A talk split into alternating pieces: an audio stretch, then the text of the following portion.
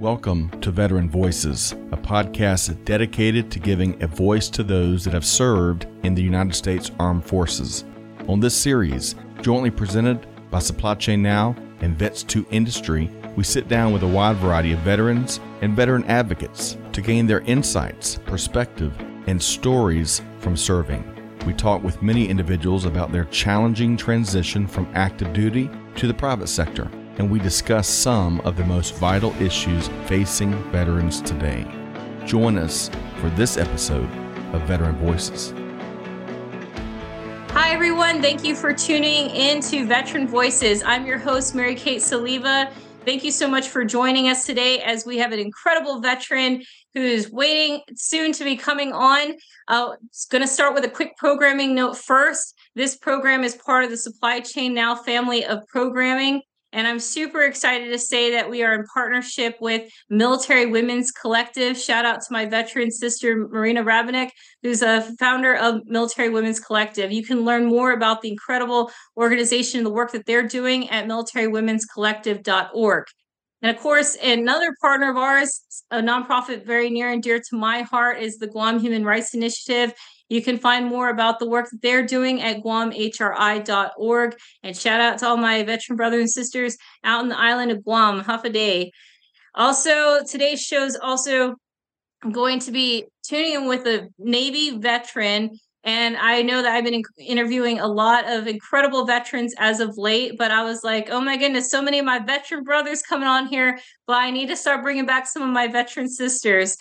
So I'm really excited to introduce our guest today. She's a Navy veteran.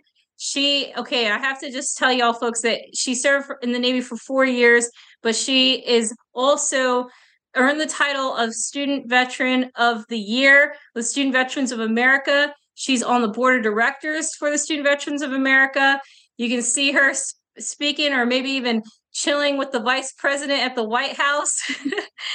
and she also works at the Travis Manning Foundation as the Mid Atlantic Region Regional Manager.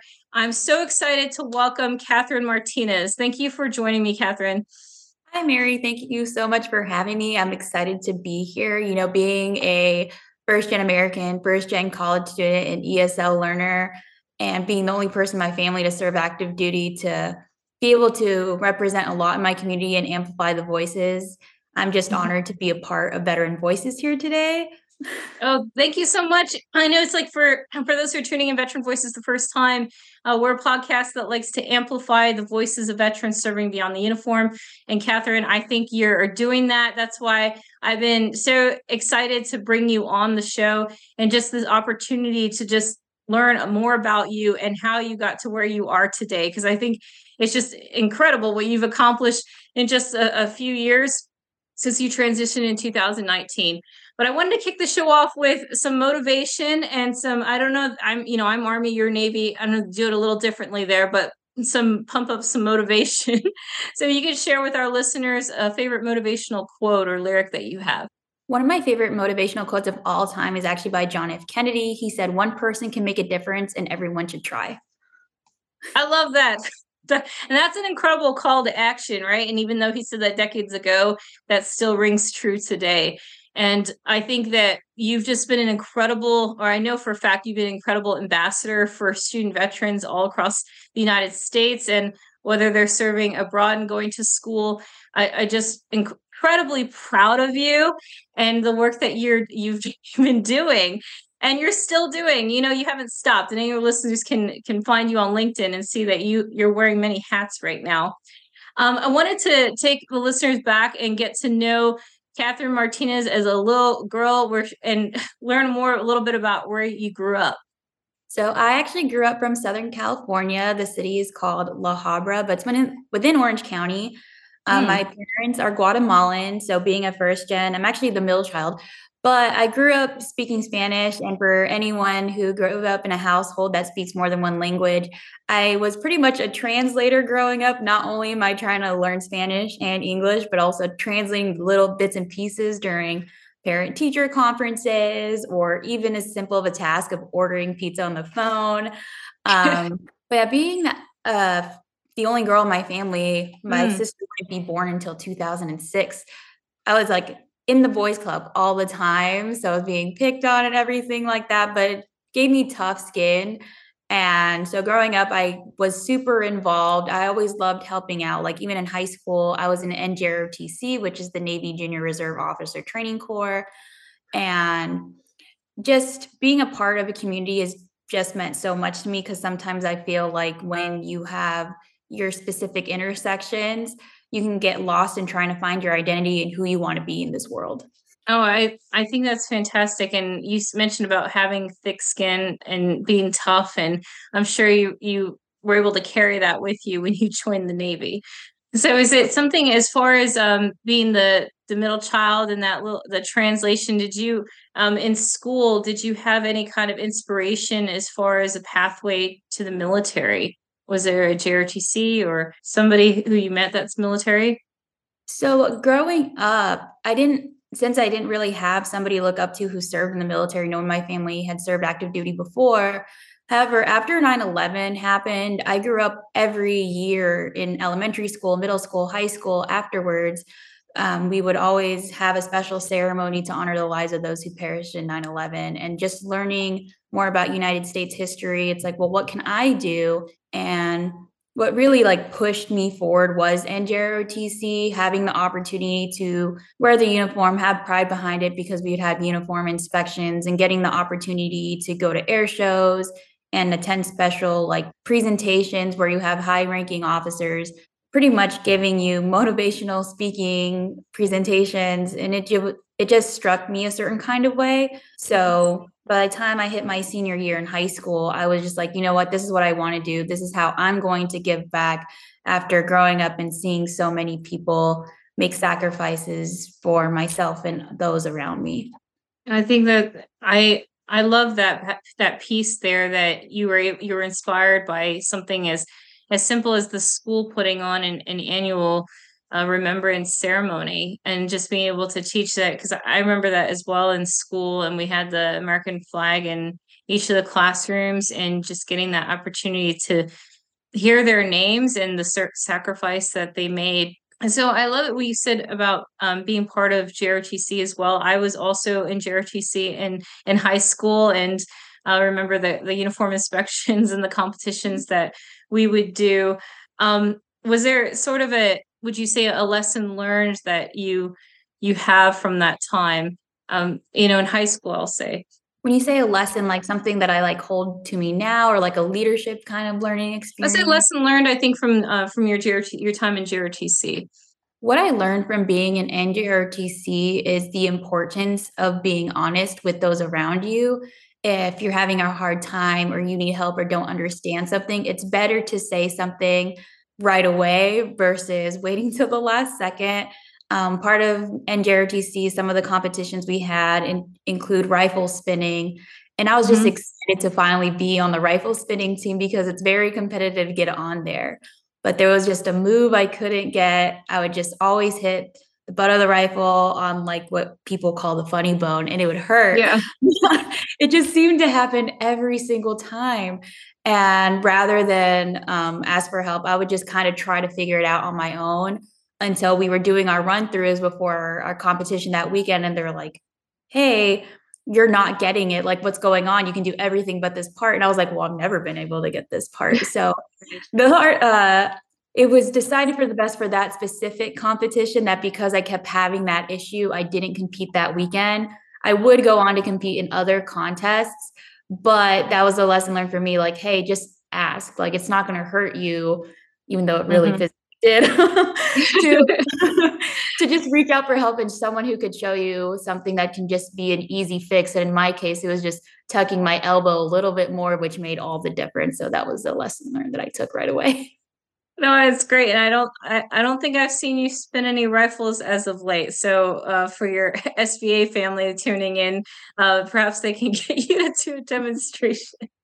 oh my goodness, I did it too, and I, and it is uh, no easy feat. And I think just the the weight of the rifle and just learning learning the way that spins and the way that your body has to move or what position it has to be in to to create a certain momentum is some. Yep, I I never thought of the lessons learned that can be pulled from that. But even if you have your individual skill sets, but then collectively bringing that as a team, because you have to be very synchronized, right, in those competitions. So, oh, yeah. Gosh, and, and, I may or may not have dropped a couple on my uh, foot then at that time.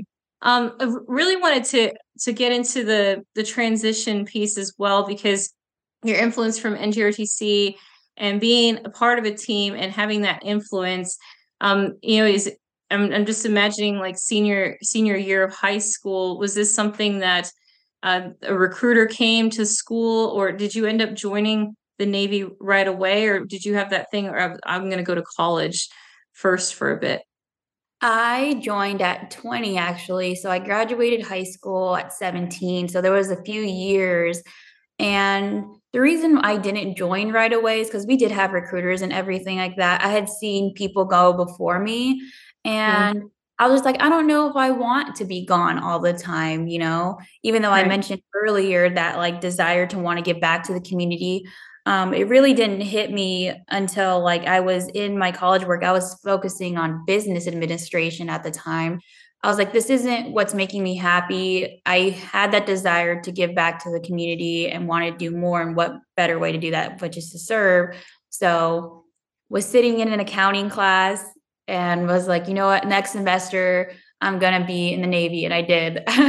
it was spring semester. And then that summer I just pushed to really push to meet the requirements and then swore in July and left in November. oh wow. And and gosh, what was it what was that like like going to getting shipped off to basic training as and you're a little bit older than probably some of these 18 year olds coming straight in? Honestly, my my group, there was a lot of people that were my age, so I felt like very comfortable. Hmm. However, I did go to Great Lakes during the winter, and that was a choice. I was I gonna had, say, did you make that choice? It sounds like a, a not a good choice. I didn't know, so I was just like, you know what, I should get used to leaving and not being there for holidays. So I thought it was genius. Why not prepare myself by going on like the first big holiday, which was like Thanksgiving. Um, it I had experienced negative degree weather for the first time in my life because growing in Southern Cal- growing up in Southern California, we didn't have negative weather, so it was quite the experience for sure. I'm like, Did you end up seeing snow for the first time? It was not the first time I've seen a snow, but it was the first time I had experienced black ice. If you catch my drift.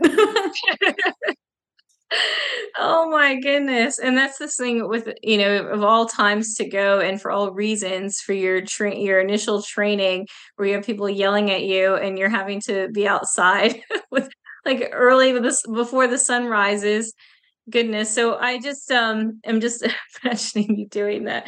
But you're resilient you're tough like you said thick skin from your uh learning from your siblings growing up. Um so wanted to to also ask about that that time early on in your career. Did you know when you were in the navy like did you have different options you're choosing from as far as a job goes? Or were you kind of dead set this is what i want to do in the navy so thankfully i had a high asvab test score so i had plenty of That's options great. when i went um, but ultimately i had three different types of rating descriptions in front of me and they're like, this one you stay in Great Lakes afterwards, this one you stay in Great Lakes afterwards, this one you get to go back to San Diego. And I was just like, absolutely, I'm picking the one where I get to go back to San Diego.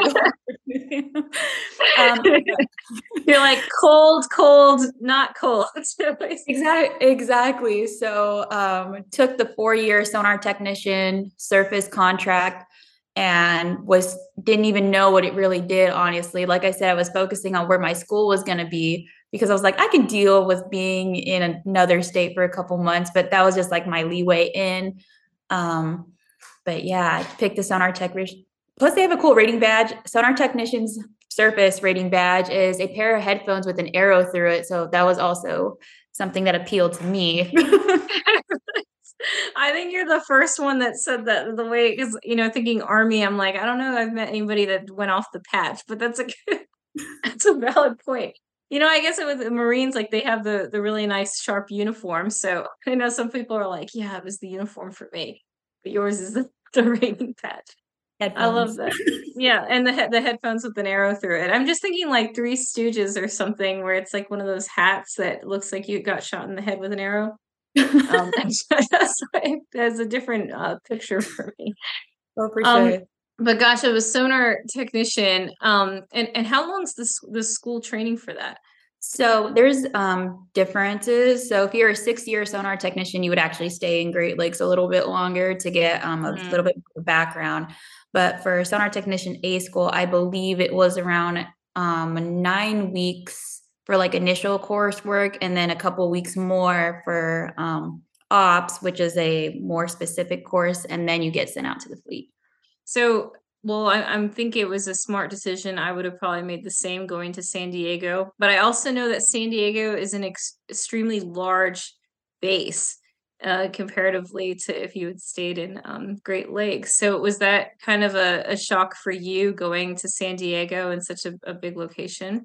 So San Diego is big and there are a lot of naval bases there. However, Sonar Technician School is on a smaller base um, in Point Loma. And yeah, you can walk the radius very fast because I think the radius is like around like two miles. I think it's very small. It's very really small, small. That's really small. Um, so and, and then, so did you end up um, facing any any challenges then at that time from school, from your schooling or your first duty station, I should say, at San Diego? So in the schoolhouse, I had to learn how to I've always been a learner that was fast. I could hold information well, but the pace we were going at and the numbers that we had to remember, because we would have to remember frequency hertz. So, mm-hmm. in order to identify different submarines, torpedoes, biologics like whales, dolphins, um, surface, other surface ships, like even the supply ships, you know, like we have to know mm-hmm. what they mm-hmm. sound like too so it's all these different types of things that could be underwater and then learning how sound is impacted by being underwater is just a lot to retain because I've never had to learn something like that before because I've always been like here's a book. Describe like the plot and what happened. Like what was the right. lesson the book? Or you know here's some math equations. Like do this. Or here take an analysis of this. But here it's hey we need you to remember that remember these so you can recall it. So if it's in real time you're not flipping the pages through a book. You're like hey i think it's this because of x y and z because of that memorization no i I, I don't know why, but if you've seen Finding Nemo, it's like the thing I'm thinking of is do you speak whale? And which is like Dory's just asking Nemo, like, you speak or is it the other way around? But you know what I mean. And just being able, like the sounds that she makes to be able to speak whale, I will spare everybody's ears and try and attempt that myself. But that's literally what I'm thinking. But it does sound, it actually sounds pretty badass what you're doing because it does. It just imagining to put your your mind in the way that your learning style was in high school and the way that you have always learned and now you're really challenging i imagine the mental exhaustion of that is pretty taxing to try to it's it's a whole new language that you're learning essentially oh yeah absolutely it pretty much was learning like another language but i'm grateful that i'm an english second language learner because when you're mm-hmm. learning another language you find the tricks and nuances to make it easier for yourself. So I was able to find patterns and be like, okay, this is this, this is what this is called, and just find those patterns similar to when I was trying to learn how to speak English was the same like phonetic patterns when you're trying to learn how to enunciate a word for the first time. So I would try to find patterns within these numbers and like make little categories to make it easier for myself. Oh, that's gosh. And I'm thinking like hieroglyphics or you see people looking at symbols but i think it's important to to highlight that you recognize patterns because that is I, have taken the dlpt for language before and it really just looks like a sounds like a caveman language like a, just a bunch of sounds and noises that don't make any sense not part of a phonetic alphabet but being able to recognize those patterns and, and placements of different sounds is really interesting to me. So i'm definitely going to get now into your first uh the with with your first team or I should say once you graduated where did you end up going so I got stationed aboard the USS Winston S. Churchill, which is DDG 81, and that's how I ended up in Norfolk, Virginia. Okay, well, can you pronounce what you just said? Where, where Is it wrong? Norfolk, Virginia. no, no. Before that, you said the name of the what, what was the name of the ship? Oh, DDG eighty one, the USS Winston S. Churchill. Oh, Winston S. Churchill. I don't know. I heard it as one long thing. It sounded like a whole different word I'd never heard of before. So I do know that Winston Churchill. Oh gosh, in Norfolk. So you went from one. I know you said it was like a little piece of San Diego, but again, I, I guess thinking Army and San Diego's huge. Norfolk's huge, is massive for the Navy. So how how was that? Was that a culture shock? Now you're East Coast where it's cold again. so what time of year did you move? Now I'm thinking of the, the weather. yeah, you know, I just seem to get to places at the best time of year. I got to Norfolk in January 2017 and I drove across the country. So oh driving in snow, I will tell you, is a task within itself, but relying on others to know how to drive in snow is just as much as a task. But surprisingly enough, when I got here was the first time Hampton Roads had closed like several roads in years because of how bad the slick was. So it was mm-hmm. quite the journey because I remember finally getting to the base and asking the gate guard, Hey, do you know where pier? So I can't remember the number, but whatever pier number it was. And he's like, uh, I think it's somewhere over there. And he points in this general direction. And I was like, I've never been here before. He's like, Oh, I've only been here for a month. So we're both like, I don't know where I'm going. If my sponsor's on the ship, no cell phone reception. So I'm there, def- like to my own devices, trying to figure it out. that's the one thing with the Navy. I feel like there's never any any cell connection to like whatever you all are doing. Like the scanners are like blocking all cell service because everything is just metal and and like these this yeah massive device, massive equipment, massive ships everywhere. Um, I've navigated and there's just so many exits even on that road of just Norfolk exits um, or um, that you're passing by. So um as far as your so the first person you end up asking he's also lost yeah. uh, did you end up coming across anybody that was able to take you under their wing and show you the ropes so what's that I figured out how to get to my ship eventually because I was just like, if I keep I driving, so. I'm bound to see something that says pier something and then just naturally smoke signals. yeah, but once smoke signals up, like or a flare. It's like I'm here. no, honestly, I don't. That'd be funny, but also not kind of funny because they'd be like, "Where is that coming from?" But uh, once I got to my ship, I was very blessed to have a division that was very welcoming.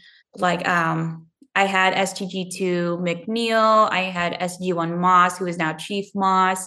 Um, but my sponsor was SG2 Sessoms at the time, and they were just all so warm and welcoming to me. They're like, "Hey, like." This is where your berthing is going to be. There's not a lot of women in the sonar tech rating, but oh, there's yeah. So they were just like, hey, like your berthing's going to be right here. Because um, we did have SG2 Sackett, who was grateful for because she was the only other female at the time. And she's like, hey, this is where your rag's going to be, like, showed me the ropes in that matter. But uh, navigating how to get through the scuttle for the first time, which is like a little hole and like just kind of go down, and everything was unique because uh, I have really bad depth perception too. And oh no, so I'm like, am I gonna go hit my head? Who knows? But uh, I had a great experience with my division. Made me feel right at home. oh my goodness. I want to uh, touch on that what you said about there not being that many women and there was only one other woman um, at the time of your division. What? Why do you think that is? Is as far so, as not having that many women? So the Sonar Tech rating actually hadn't been open up to women for a very long time. Like while I was at my schoolhouse, I felt I met some of the first senior enlisted females within my rating, like the first senior chiefs and master chief. Wow, um, that's pretty cool. I love that honestly. Like yeah. the legacies, I call them the pioneers. yeah, the trailblazers. Yeah, and so to look at them and see how far they've come, and I think because it's still a newer rating, it's why. But while I was at school, I did see a lot of women there. It's just that, you know, since it's a small rating, it's like kind of like a small world. Like you see them, but you have to spread them out for the most part. You're more likely to run into an all male diver- uh, division versus an all female one. So I was just grateful there was another female in my division.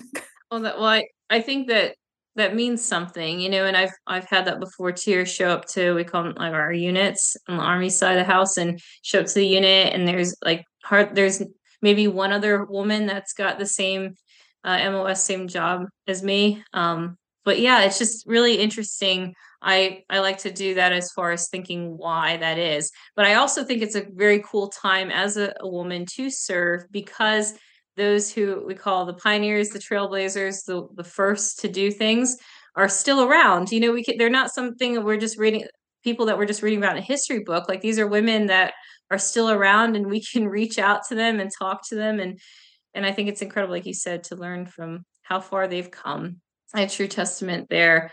Um, so as far as you mentioned earlier about the is it S- SG2? Uh, STG2, yeah. The rate is STG. Um, that's sonar technician surface. And then the two part is petty officer second class. So just combine the two, STG2. Like y'all are, I was like, what are these letters she's putting together? I know this is a ranking trying to trying to follow. See again, like Army Navy, we're speaking, we're like, how can we make it vastly different? So we're speaking a completely different language. Um, again, on the topic of languages. Um, but so I want to get into your uh, transition because I, I think it's interesting about, you know, we talk about why you served and having in, in that time as young katherine martinez looking at the influence of of just 9-11 and the service and sacrifice. But i think why people stay is sometimes is oftentimes a different reason than why we join in the first place. And and you served uh, four years active service and just want to kind of if you could take us through that kind of process as to what made you decide this is time for me to to get out so, um, a unique part of my story is I unfortunately didn't have the choice. I was injured in the line of duty while stationed aboard mm. my ship. I fell off of a vertical ladder well, and due to lack of proper treatment, um, I was the sufferer of those consequences. Um, long story short, I even though I got injured, I wouldn't get any medical diagnostic screening for said injury until 11 months after my initial accident. And wow. so, um, you know, there are instructions when it comes to being limited duty and all those things. But because I didn't have the time, I was just a matter of circumstance. I loved my time in, would have continued serving if I had the choice to. But since I didn't, I wanted to be prepared as possible, but also make it so others in my shoes wouldn't have to experience exactly what I had to because there's someone in your corner saying, like, hey, I've been there. Here's some advice I have for you so you don't have to have it as hard as I did. No, and I and I still see you doing that now, just advocating for veterans and ensuring that they're not having to go through because 11 months after for your initial screens just unacceptable that you had to wait that long and that's sometimes even just for an initial you need that diagnosis and, and to be able to plan that treatment of care both physically but also um, mentally as well just the fact of what we go through when we realize that we are going to get pushed out for medical reasons. So I thank you for sharing that that piece. Um, as far as what when you were transitioning, did you find that even though you weren't getting the support on the, the medical side, was there anybody there to help you through the transition process in general? So I started my journey with Student Veterans America while I was still active duty. Once I got my out date, it would be October 29, 2019 um, I was like, cool, I can start going back to school. And I enrolled at Tidewater Community College in Chesapeake, Virginia, and was introduced to Student Veterans of America by their veterans liaison. And she's like, hey, like they help veterans like in higher ed. And since my pathway was higher ed, um, SVA was that leeway in for me. But I will be honest, I didn't think I was a veteran because I, I'm getting out because of an injury. I didn't technically like do my full obligation, like the IRR portion of my contract. So it was hard for me to accept that I could be a part of an organization that said veteran when uh, everybody has different connotations of what is a veteran. But at the time, I didn't feel like one and wouldn't feel like one until I went to NatCon 2020 and Jared Lyon, who's the CEO and president, he's like, Hey, we had a short conversation because obviously everyone wants to talk to Jared. But uh, he let me know like hey you are a veteran and you belong in this space and that's what made me feel more comfortable being a part of sva and really um, embrace my veteran status and get prepared for that next part of life which is transitioning from military to civilian.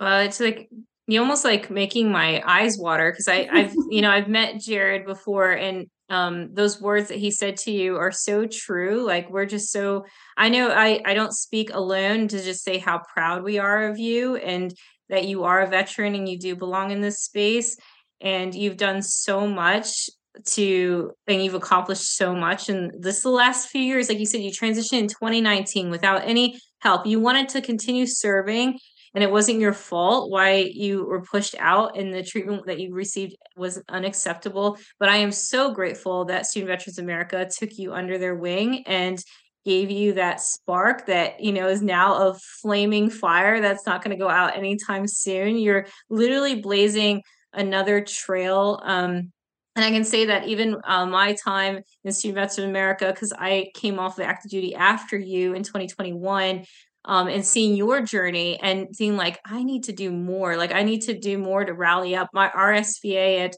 at uh, St. Leo University. My university is was kind of dwindling down, and we were trying to reignite it. So having that inspiration to see like how far you've come has has been incredible. But you're totally part of this fam, Katherine, you we're not gonna let you go anywhere. uh, it means a lot to hear you say that. Honestly, um, like I said, I didn't view myself being in this position back in 2019 because I was still navigating where am I going to go? What's next from here? And it just means a lot to hear you say that, but can't say enough to others like, hey, like, don't be afraid to like reach out and say, like, hey, do you have any advice? Can you help me with this? Do you know someone who's been something similar of what I have? Mm-hmm. Being able to make those bridges and connections to just bring each other up just makes all the difference, honestly. Yeah, and I can I can understand why you would have felt that way to not identify, but the reality is that we were still at a time of war when you raised your right hand. You know, our country was still at a time of war, and you chose to serve.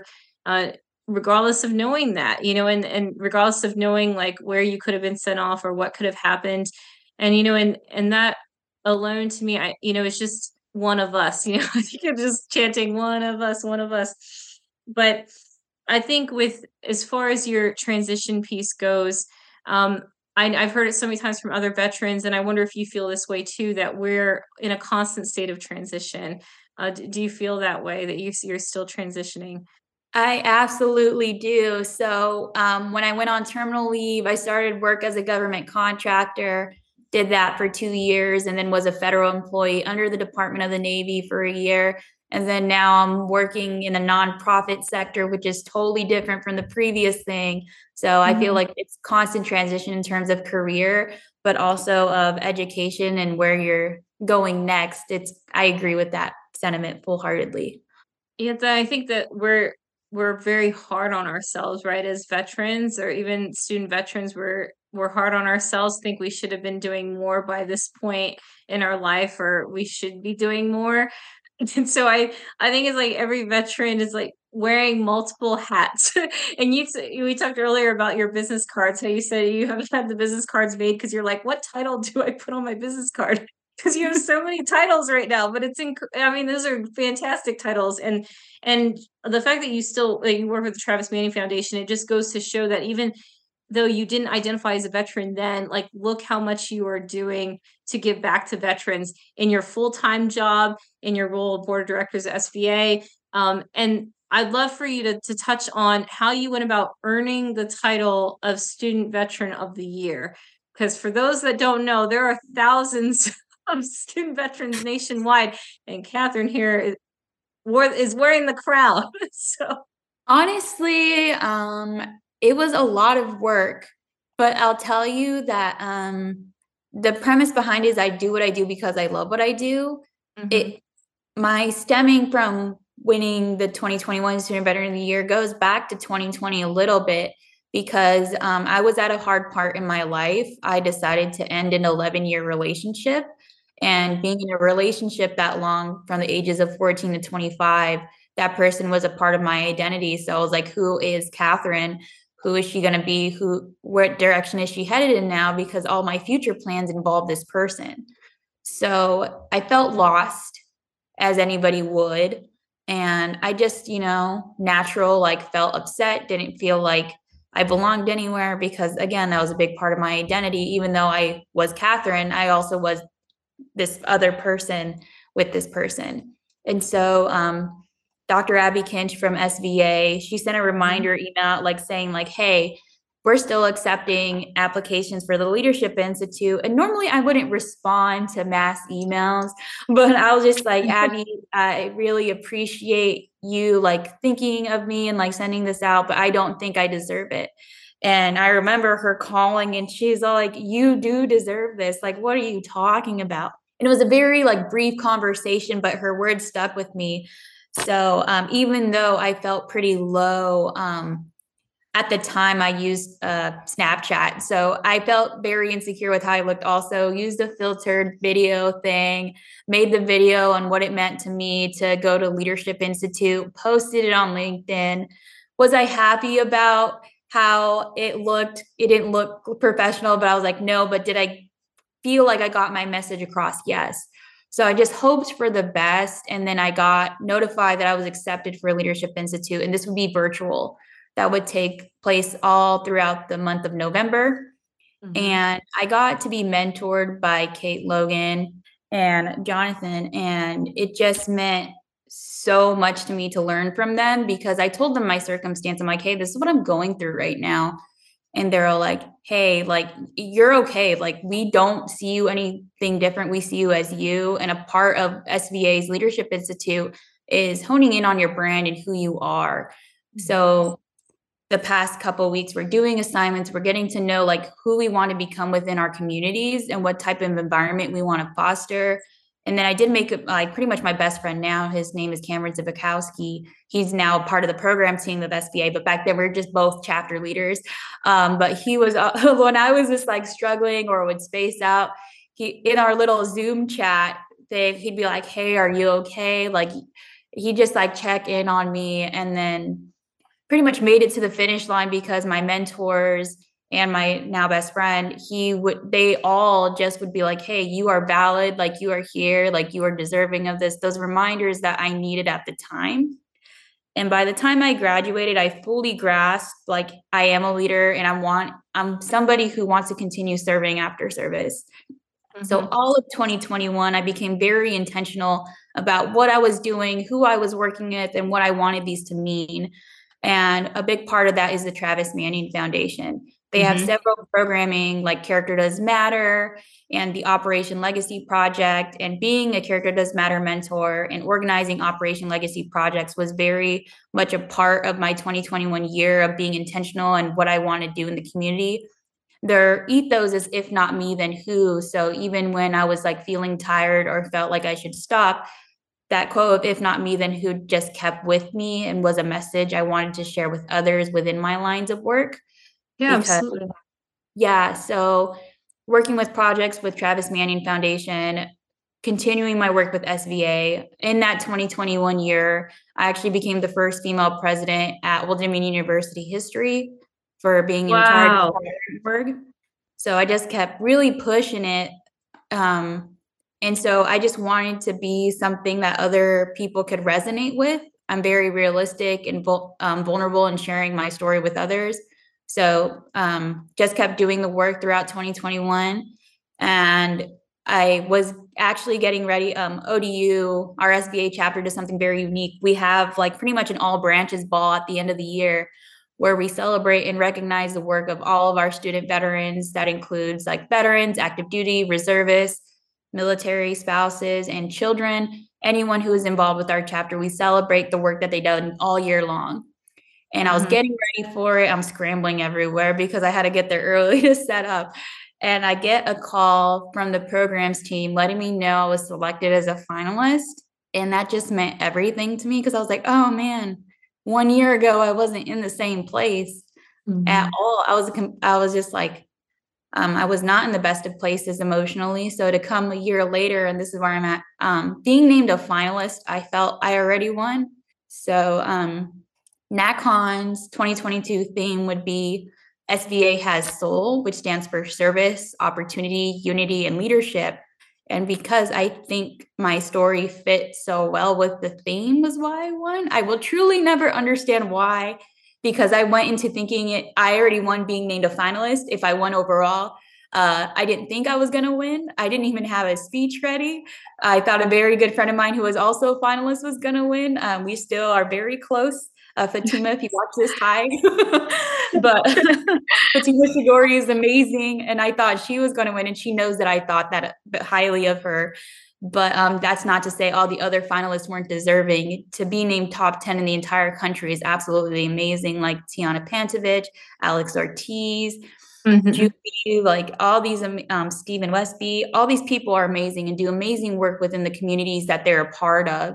And it, I'm so glad I have nothing to do with the decision making of Student Veteran of the Year because it's so hard when you really look at what these veterans are doing and that's just who these finalists are. Imagine looking at all the work that all these passionate student veterans are doing every single day to make a difference on campus in their communities.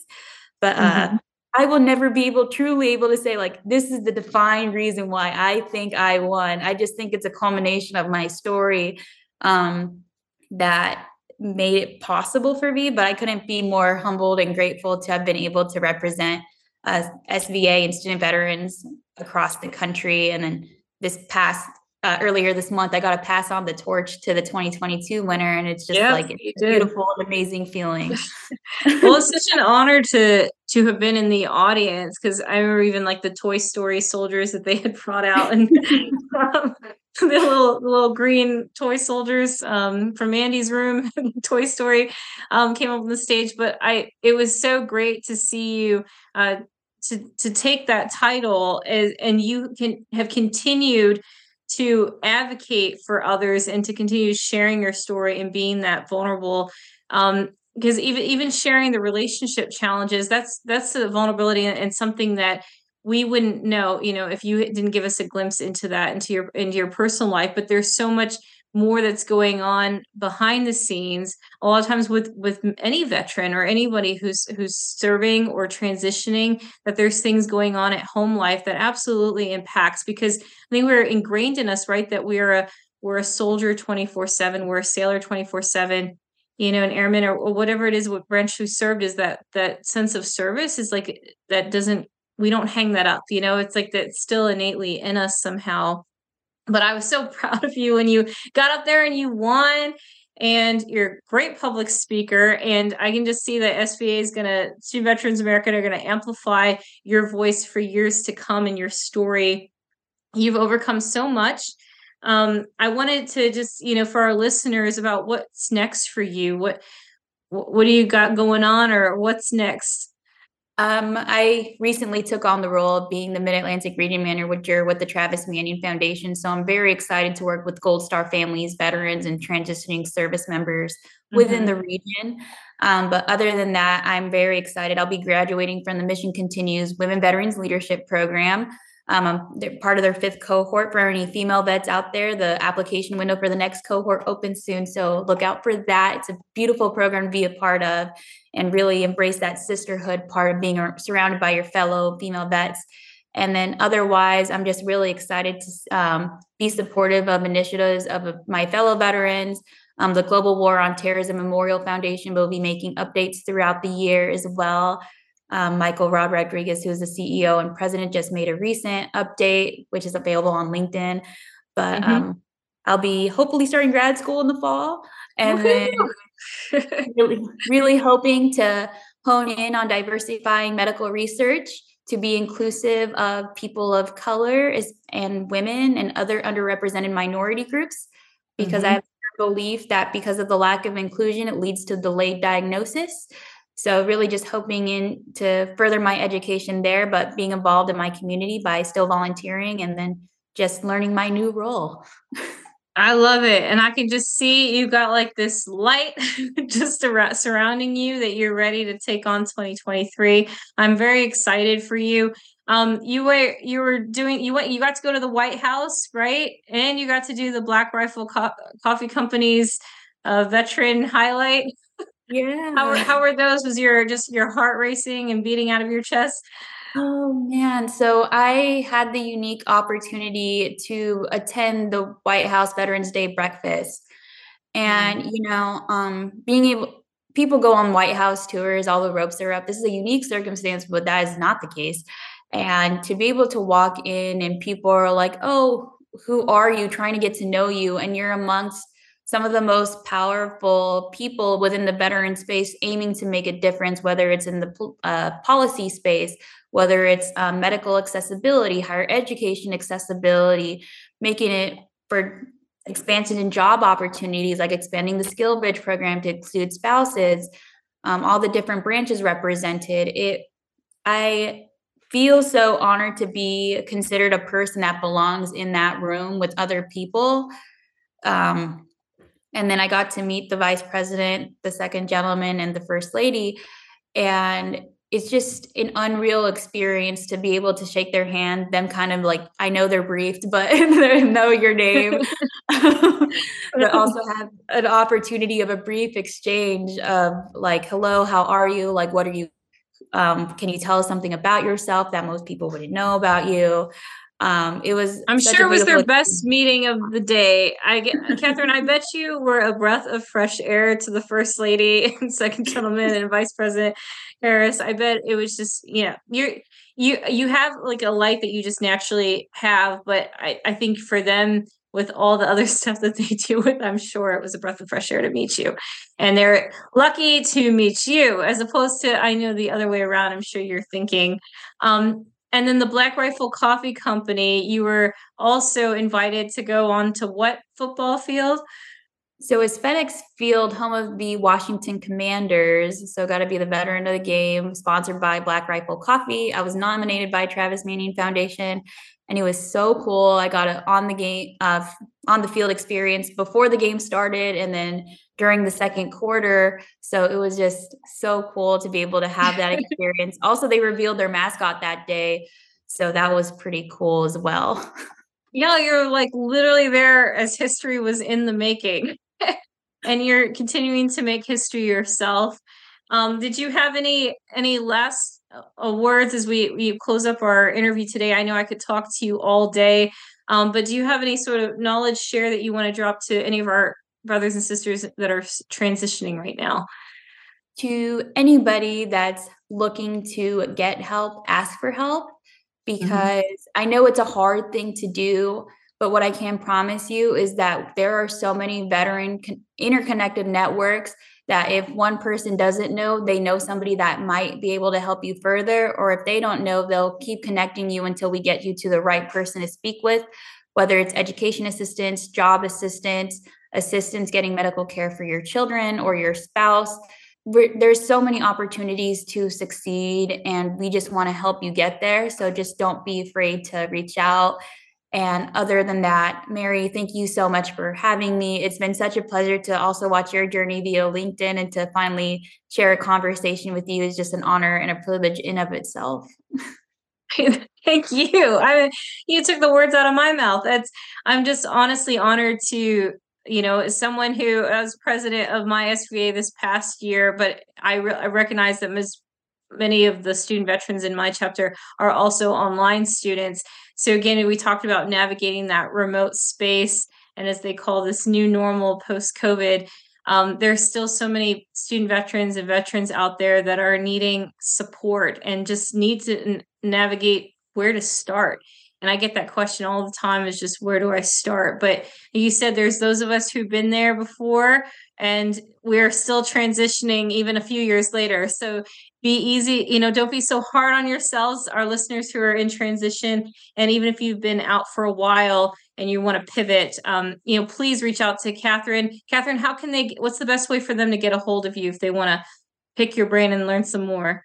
LinkedIn. LinkedIn is LinkedIn. the best way to get a hold of me. Yes, and that's Katherine Martinez. So K A T H E R I N E. That's the same way I spell my middle name, Katherine, best way. And then Martinez, M A R T I N E Z on LinkedIn, Katherine Martinez. So thank you, Katherine, for joining me again on Veteran Voices, where we amplify the voices of veterans serving beyond the uniform. On behalf of the entire team, I want to say thank you to all our listeners and subscribers. We invite you to join and tune in on Veteran Voices wherever you get your podcasts from and check out our partners again at the Guam Human Rights Initiative at guamhri.org and our great partners at the Military Women's Collective, militarywomen'scollective.org. So this is Mary Kate Soliva wishing you all well, do good, pay it forward, and be the change that's needed right now. So on that note, we'll see you next time. Take care, everybody.